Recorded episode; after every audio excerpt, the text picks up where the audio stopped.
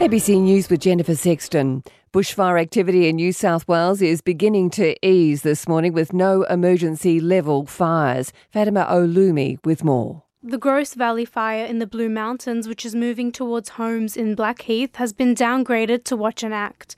The blaze spread from the Gospers Mountain fire, which has been classified as Watch and Act.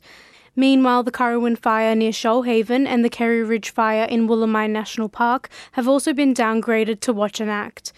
The Rural Fire Service says dozens of homes and other buildings have been destroyed amid catastrophic conditions on Saturday.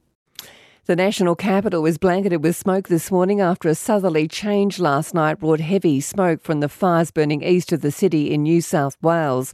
The smoke caused the Big Bash League cricket match between the Adelaide Strikers and the Sydney Thunder in Canberra to be abandoned last night.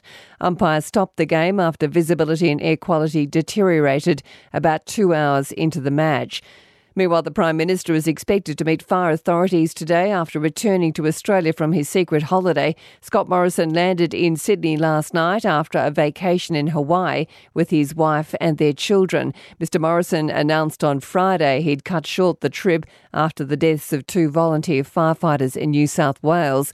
It followed days of criticism over the getaway, which wasn't formally announced as bushfires burnt across the country. New Zealand says around 60,000 weapons weapons have been handed in during a six month gun buyback scheme. It was introduced after authorities banned semi automatic weapons in response to the killing of more than 50 people in two mosques in Christchurch in March. The government has spent over $97 million buying back the firearms.